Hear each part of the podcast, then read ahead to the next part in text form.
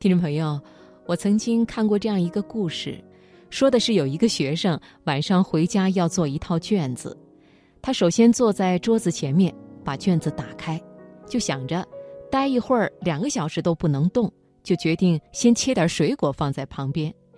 于是他切好水果，泡了一杯奶茶，端到桌子前面，刚刚坐下来，想着待会儿可不能上厕所。马上又咚咚咚跑去洗手间上厕所，并且洗了一把脸，再次回到桌子前面准备做题。但是手机响了，原来是朋友发的信息，又跟朋友噼里啪啦的聊了一大堆，又准备做题。结果呢，一看已经十一点了，感觉有点困，但是这卷子还没有写完呢。想想明天早上起来再接着写吧，于是就带着这种负罪感跑去睡觉了。其实啊，从刚才的这个故事里面，我们多多少少都可能看到自己的影子。对，这就是拖延症。什么是拖延症呢？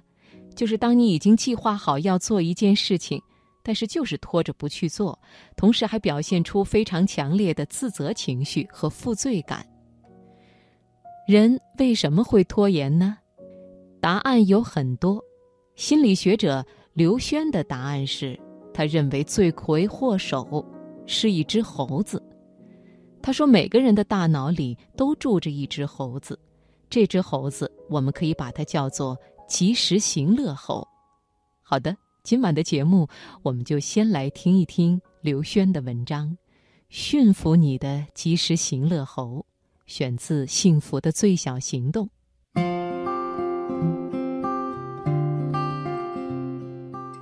在心理学界有个常用的比喻，每个人的脑袋里都住着一只及时行乐猴，它住在我们的脑源系统中，而脑源系统是大脑很原始的部位，冲动而又情绪化。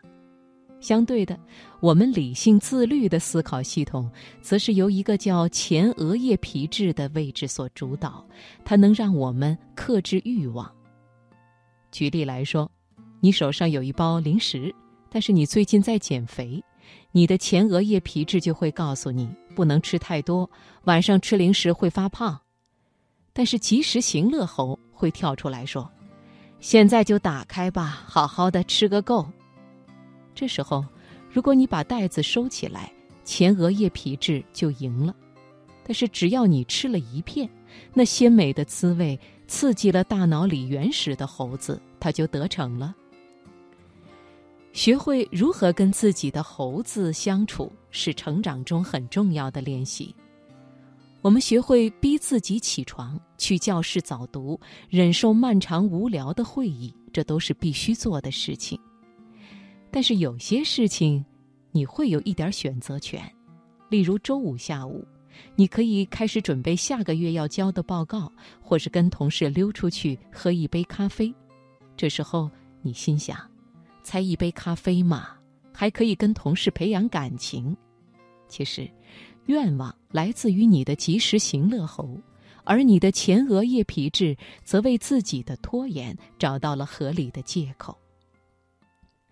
要战胜拖延的毛病，不能够光靠意志力，而要学会带猴子去游乐园。当然，游乐园是个幌子。事实上，我们要跟他玩个游戏，借此训练他。首先，请先画靶，也就是写下你必须做的事情；其次是制定游戏规则和实践。例如，你要撰写一个年底的大报告，今天的游戏就是先整理过去的资料，而这需要半个小时。最后，你要悬赏奖励，对猴子说：“今天若能完成半个小时的资料整理，就去咖啡店喂一块你喜欢吃的点心。”只要你画的靶足够清楚，游戏难度适中，时间也设得合理，猴子就会愿意配合试试看。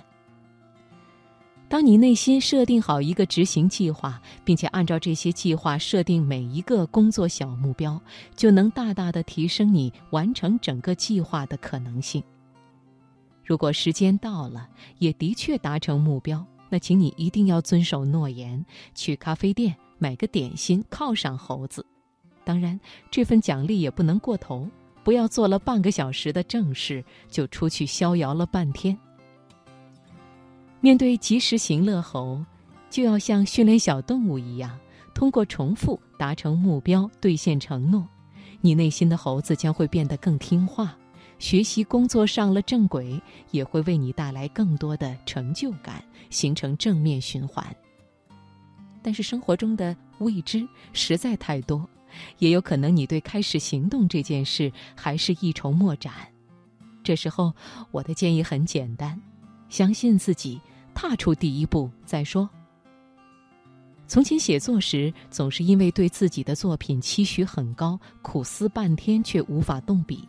后来。我发现，只要能够逼迫自己开始写，先不管文笔好不好，写就是了。当开始这个行为，身心都会逐渐适应。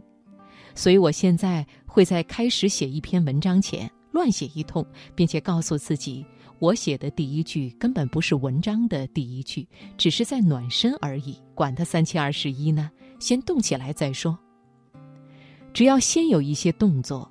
那就是最好的第一步。猴子是好动的，你得带着它一起动，才不会被它牵着走。